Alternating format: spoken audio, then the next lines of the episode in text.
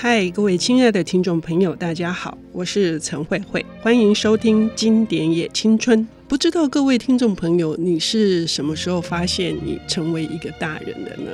这是一段很痛苦的经历吗？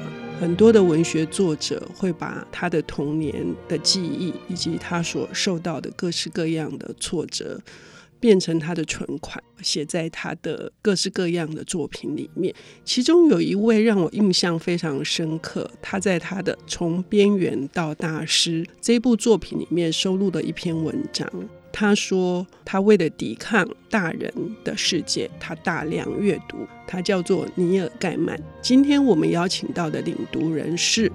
呃，新手书店的店主人，同时他也是友善书业合作社的理事长郑宇廷先生，他来为我们介绍尼尔盖曼的短篇小说集。雨婷你好，呃，慧慧姐好，各位听众大家好。要来跟大家介绍尼尔盖曼，其实我自己蛮紧张的，因为好像真的蛮多人都很喜欢尼尔盖曼，我也听过好多人谈尼尔盖曼。其实我没有这么的理解尼尔盖曼到底在写些什么，因为它里面真的有好多东西，就是那是一种大量阅读之后的互文性状态，就是。今天我去跟，比如说我跟外国人讨论袁振霞，他当然听不懂我在讲什么。嗯，所以尼尔盖曼其实他有大量的那个通俗小说的底子在他的短篇小说里。然后那个时候我们在选书的时候，我就一直强调说，我想要谈尼尔盖曼的原因，其实是我觉得他短篇小说好好看哦，就是让我想起了我曾经是如此的着迷于格林童话，嗯，曾经如此的喜欢爱伦坡。曾经如此喜欢史蒂芬金的故事贩卖机这样的短篇小说，那是一个很棒的阅读。喜爱的，嗯、就是影响我蛮深的一个作家，我很喜欢他的短篇小说。嗯，对。史蒂芬金说，这个尼尔盖曼他是一个故事的宝库啊，几乎是源源不绝。是，大家都觉得灵感好像是一件很稀奇、很奢侈的东西，他似乎没有，因为他不只是给成人看的书，他有童书，他也有影集，他也写剧本。我他什么？真的是都来哈？是，这跟我刚刚一开始破口说的这个大量阅读有关。就是雨婷喜欢他，也是在年纪比较轻的时候嘛。应该这样讲，我一直都还蛮喜欢他的。嗯、他的长篇我读的不是很懂，嗯嗯、但是短篇我确实真的。蛮喜欢，但短片有一个比较取巧的阅读方式，就是反正它结束了，你也不需要去深究它里面到底在讲什么，嗯、对你有感觉跟对你没感觉而已。刚刚、嗯、慧姐讲史蒂芬金说他是故事的宝库，其实我看过两张照片，印象非常深，应该网络上可以找得到，就是。史蒂芬金跟尼尔盖曼都是一直写。我看过史蒂芬金好像在球场也会写作，然后我看过一张照片，也是尼尔盖曼好像在球场也是在不知道在写什么。然后你就会心里想说，这些人真奇怪，你跑去看球，你干嘛还花时间在写作？也许他真的有某些灵感，他要把它写下来，就是变成他未来故事里的种种。所以我今天要来，然后跟大家讲说，我很喜欢尼尔盖曼的短篇。我一定要讲说，这里面有有一篇比较短篇的，叫做《寻找梦中情人》。嗯，那是我印象非常深刻的短篇小说。哎，我告诉人家说你要去读尼尔盖曼，我都跟他讲说你先读那一篇。那很好玩，因为我觉得人是靠着某种。阅读的欲望，或者是写作的欲望，或者是对什么追求的欲望而活着，这个东西又要分开。它可能跟你的工作不是有太大的关系，而是你可能会想要写，或者是你想要说故事，或者是你想要去做一些创作的时候，那个都是跟你的欲望有关。那个寻找梦中情人，他讲的是一个摄影师碰到他的梦中情人的故事嘛？嗯，他其实。我我自己算，我为了来这个节目，所以我还得重读，然后我把那个每一个就是年年份把它圈起来，嗯，刚刚好二十年呢。他花了二十年的时间，终于碰到他的梦中情人。当那一刻，他的梦中情人还是十九岁，所以为什么我说这是一个很棒的故事？是你去想二十年跟二十年后你变了多少？你十九岁的你，你看到的那个女孩，她今天走进你的摄影棚，告诉你她仍然是十九岁。我觉得这个故事真的是太棒了，我好喜欢这样子一个美好的你。你觉得它是童话故事，或者是你觉得它是个传奇故事或奇幻都好，可是那就代表了你的人生的某种追求还在哎，就是你可能想要成为一个摄影师。我我我不知道大家状态是怎么样，就是你可能想要成为一个摄影师，或者是成为一个作家，你一定有想要追求的什么东西，那个东西促使你不断的往前进。这篇短篇小说是用一个十九岁的女生去代表这件事情，哎，很有趣哎。如果说是对照雨婷的说法，哈。你是一个比较正面思考的人，你把这个过程，就是二十年的追求，终于如愿以偿，而对方依然是那么美好，这象征是那个梦想的那个纯粹嘛？哈，但是尼尔盖曼自己在说，他的阅读来自于逃避，嗯嗯嗯，就是逃避于就是虚伪的、虚假的大人，然后甚至是他最讨厌的就是学校。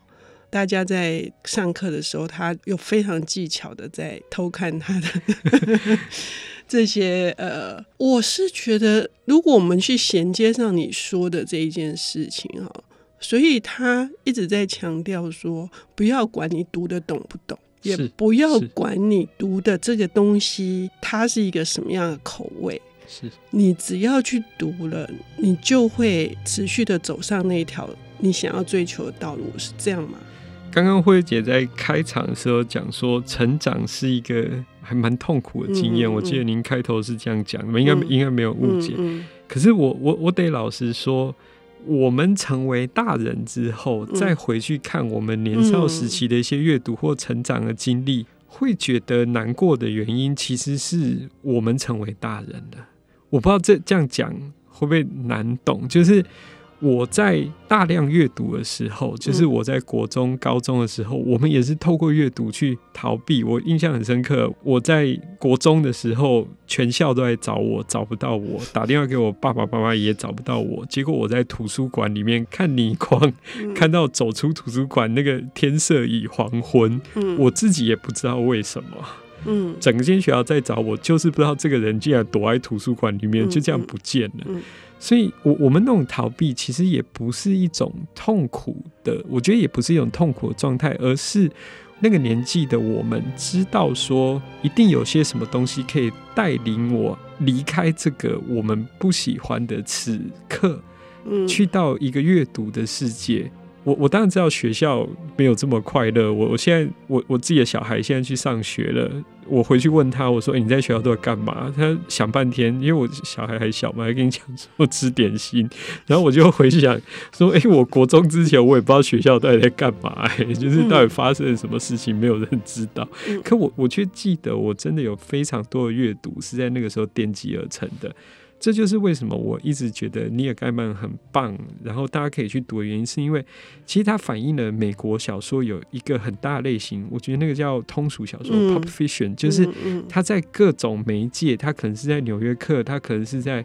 Playboy 可能是在各式各样的杂志里面都有大量的作家在写这样子的短篇小说，嗯、你一不小心就会读到。嗯、这些东西成就了尼尔盖曼，他自己有讲嘛，嗯，就是这这些东西到现在变成他的故事的一些养分，所以你会在他的小说里面看到各式各样从别的故事走过来的人物。嗯，因为学校也出过个功课嘛，说如果你愿意跟呃文学作品当中的哪个人物碰面，好，那你会选择是谁？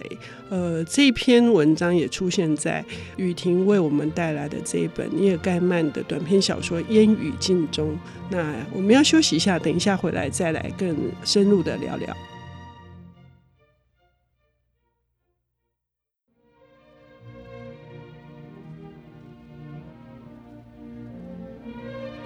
欢迎回到经典也青春，我是陈慧慧。我们邀请到的领读人是新手书店的店主人，同时他也是友善书业合作社的理事长郑雨婷先生，为我们带来的是当代奇幻大师尼尔盖曼的短篇小说集《烟雨镜》啊。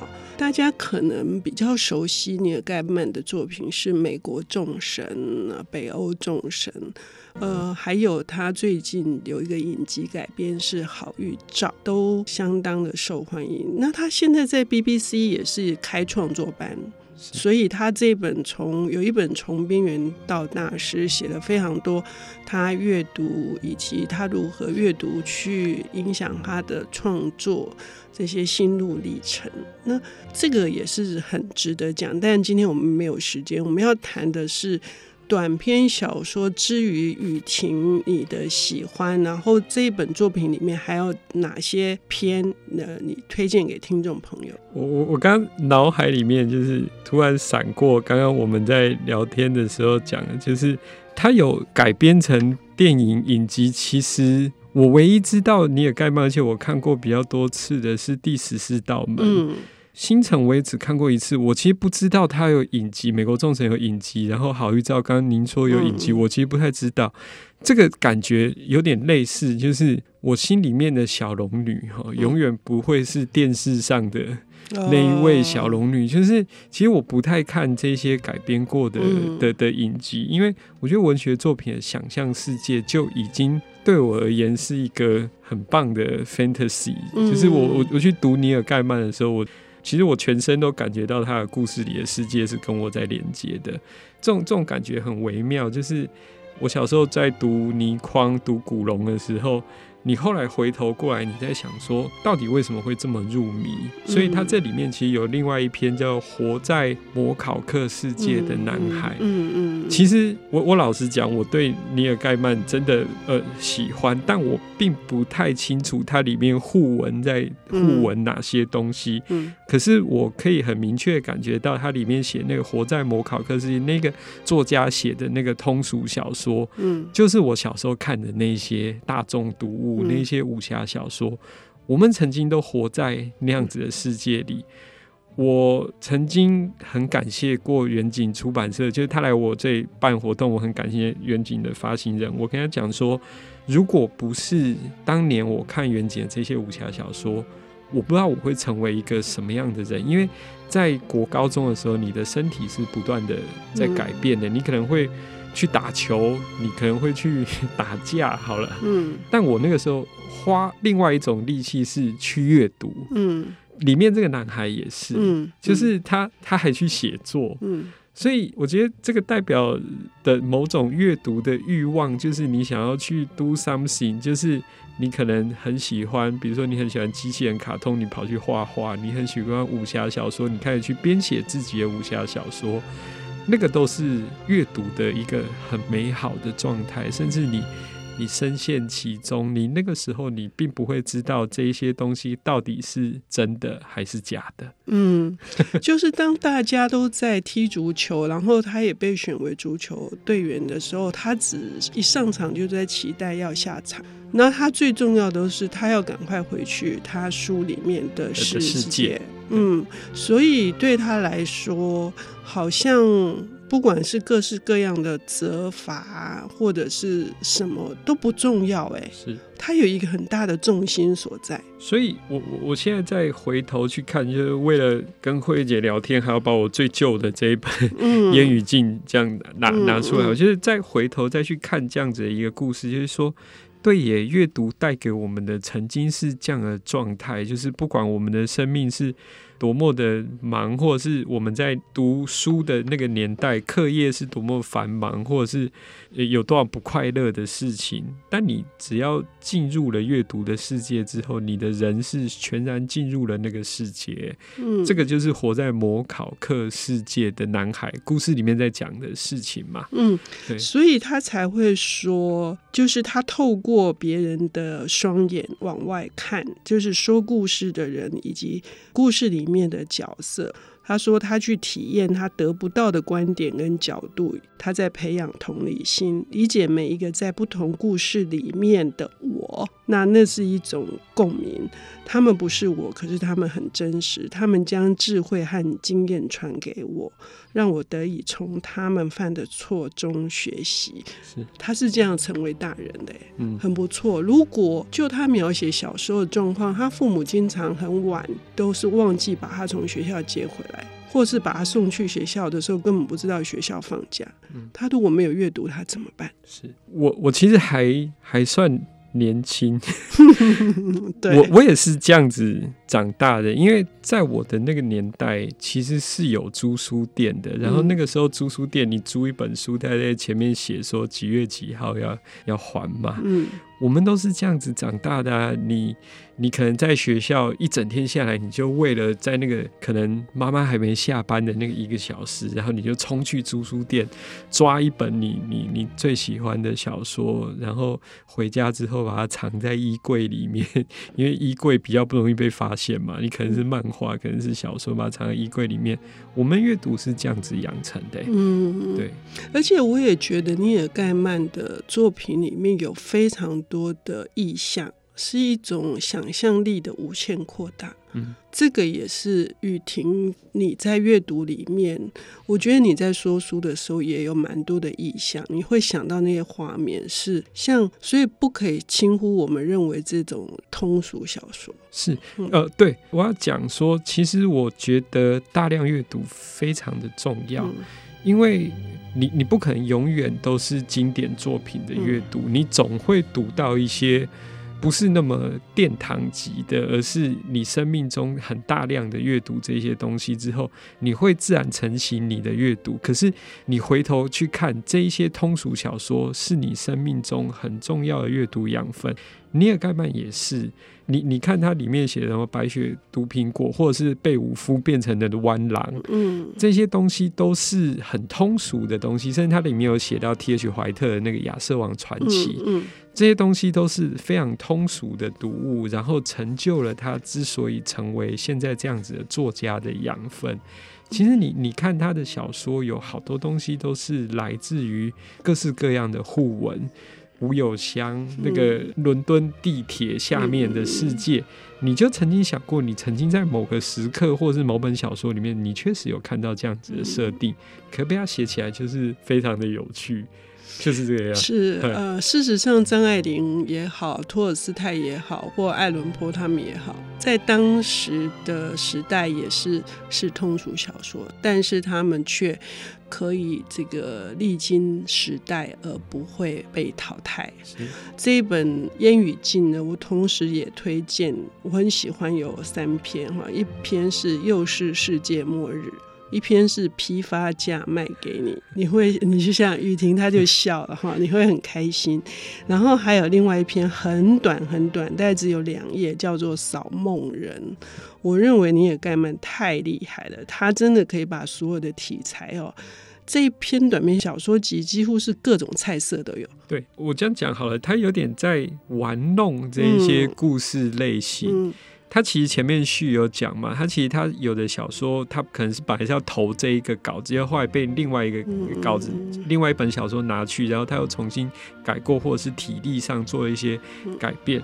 你刚刚讲那个批发价卖给你啊，其实也是我很 喜欢的一个故事，就是设若你今天想说我想要这个世界完全不一样，我讨厌所有的人，我希望这世界上所有人的都消失。你只要提出要求就好了。嗯，我觉得这你怎么会想到这个啊？但它就是一种想象，一种幻想。它存在于可能你生活真的很不如意，或者是你生活真的有些东西要逃避的时候，这些东西就会成为你生命里的一个故事的宝库。就是你想要逃到这样子的故事里面，所以阅读是很开心的。嗯，呃，烟雨镜有非常多篇哈，二三十篇，所以非常的呃期待听众朋友能够进入雨婷所领读的这个烟雨镜的这本书，那同时也能够在尼尔盖曼的奇幻世界里飞行。谢谢雨婷，谢谢慧慧姐，谢谢各位听众，谢谢。